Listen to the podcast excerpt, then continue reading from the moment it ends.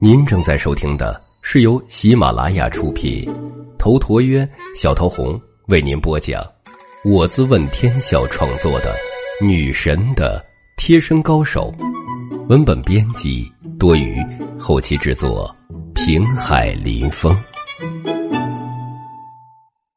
第十九集，凶猛斗杀。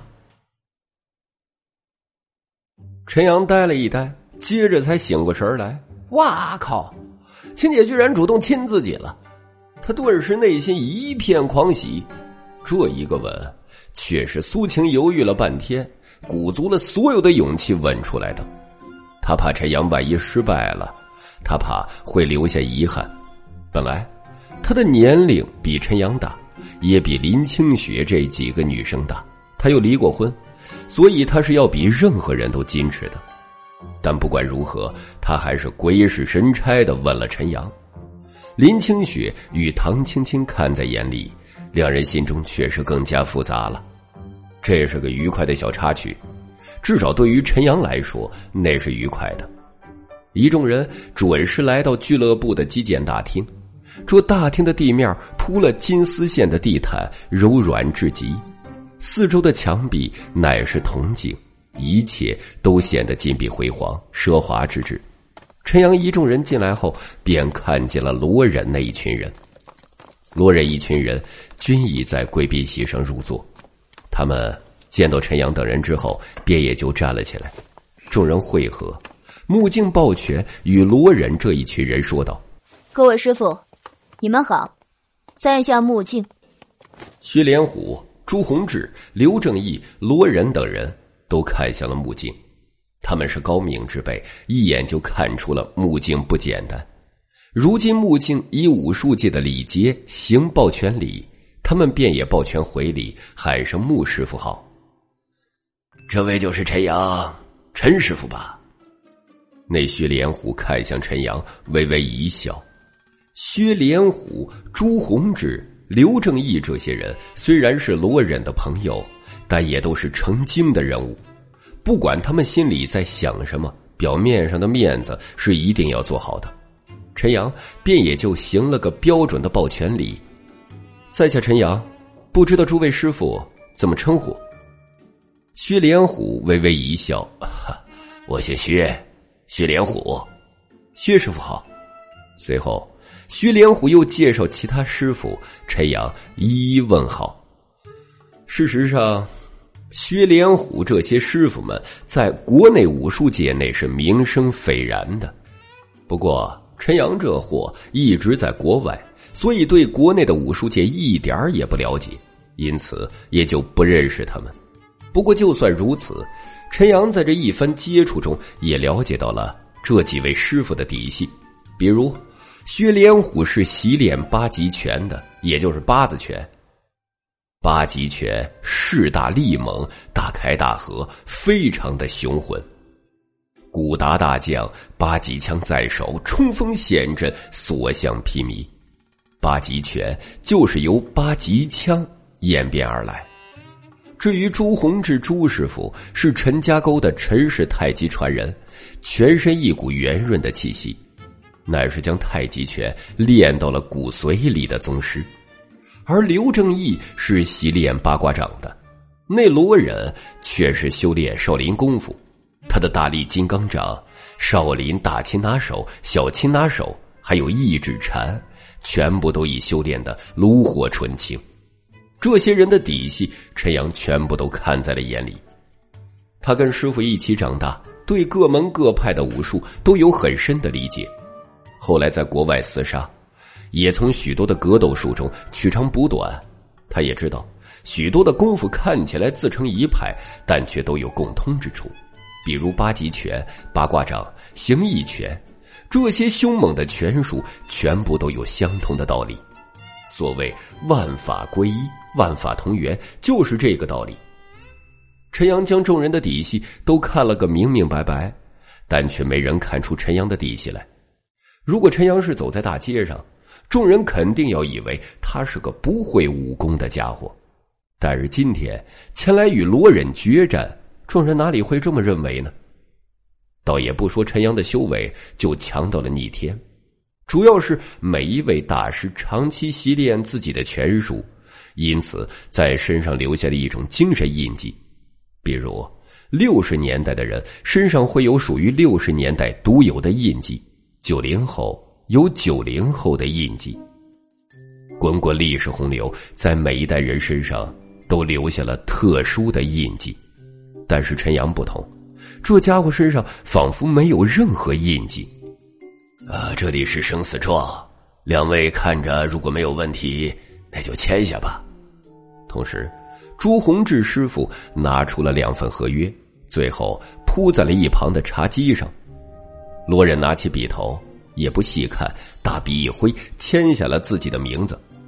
这生死状说起来是没有法律效应的。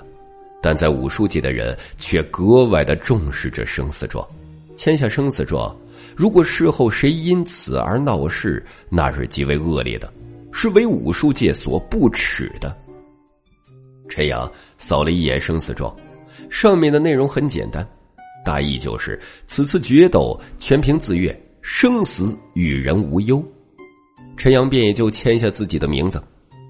那一旁的苏晴看见陈阳和那罗忍居然要签下生死状，他不由娇躯微微颤抖。他万万没想到这一场决斗居然是如此的惨烈。就算是林清雪与唐青青，此刻也有些震动。这生死状，这么多大宗师在场，又岂是能开玩笑的？在开打之前，我们话还是要说清楚的。罗忍忽然开口了，他一向冷漠，这时候突然开口，马上就吸引大家的目光。罗师傅，请说。薛连虎说道：“若是今日陈阳落败，那亚代公司乃是我们之间的附加赌约，我请几位师傅要做个见证。”薛连虎与刘正义、朱洪志等人相视一眼。最后，薛连虎对陈阳说道：“陈师傅，你怎么说？”陈阳不由有些郁闷，他把事情想的简单了一点觉得就算自己输了，林清雪他们也可以抵赖。可此刻呢，这些大宗师都在，那可是一口唾沫一个钉了。自己不会输，可林清雪他们没有底呀，所以陈阳一时之间并不好开口。反而这时，穆静开口了：“雅代公司的事情我听说了，雅代公司陈阳做不了主。不过，如果陈阳输了，我可以做主，赔偿两亿人民币。”众人闻言不由得倒抽了一口凉气：“两亿人民币啊，可不是开玩笑的！”独眼与齐娇娇闻言，眼中放出贪婪的光芒。独眼忙说：“师兄，我看行。”罗忍便也点头。那好，陈阳微微感激的看了一眼穆静，他知道穆静是个聪明人，穆静知道自己一定会赢，这不过是个顺水人情。但是胜负之数总有意外，穆静肯搭上这一场豪赌，两亿人民币的人情，陈阳势必要永远铭记。如此一来，林清雪与唐青青顿时有些汗颜了。不过，咱们丑话还是要说在前面。若是罗师傅输了，独眼要从此退出滨海市。这个自然没有问题。独眼马上说道：“还有，我知道罗师傅、独眼你们都是少林俗家弟子。你们少林俗家弟子如今自成规模，派系，一帮师兄弟同气连枝。尤其是永字辈的那位释永龙。”如今修为已经是超凡入圣，又在海外创立了属于自己的崂山武馆，这样的人我们也惹不起。今天我就是要诸位宗师做个见证，如果罗师傅输了，少林俗家弟子一律不能再来找陈阳的麻烦，否则这场比斗一点意义都没有。徐连虎又看向罗忍，罗师傅，你怎么说？若是我输了，乃是我学艺不精。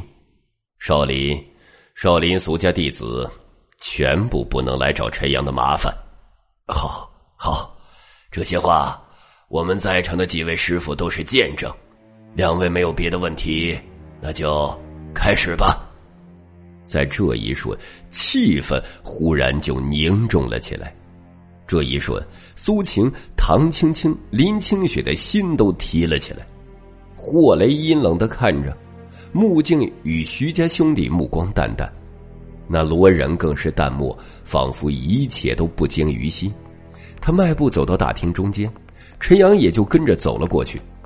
两人在空地里隔了三米的距离，各自凝立。陈师傅，请。罗仁抱拳。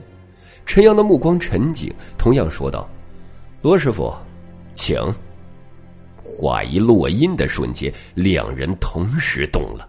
这一刹，众人只觉得眼前一花，残影掠起，劲雷滚动，那地面的地毯被两人的脚力粉碎，漫天飞尘。陈阳眼中金光爆闪，脚踩中线，提起铁拳，猛地砸向罗忍的脑门。铁拳中蕴含了万伏螺旋电流，尽力爆开，让周围的空气产生了波纹一样的涟漪。这一拳是陈阳的拿手功夫，乃是八极拳的底子，叫做滚雷拳印。滚雷拳印凶猛无双，那罗忍却是眼也不眨，猛然点出一指劲风，一指禅，就如一道惊鸿射杀向陈阳的手脉。这一下点中陈阳的手臂，立即就会被废。罗仁眼力毒辣，出手就是大杀招。本集已经播讲完毕，感谢您的收听。喜欢请订阅此专辑，更多精彩内容，喜马拉雅搜索“头陀渊讲故事”。谢谢。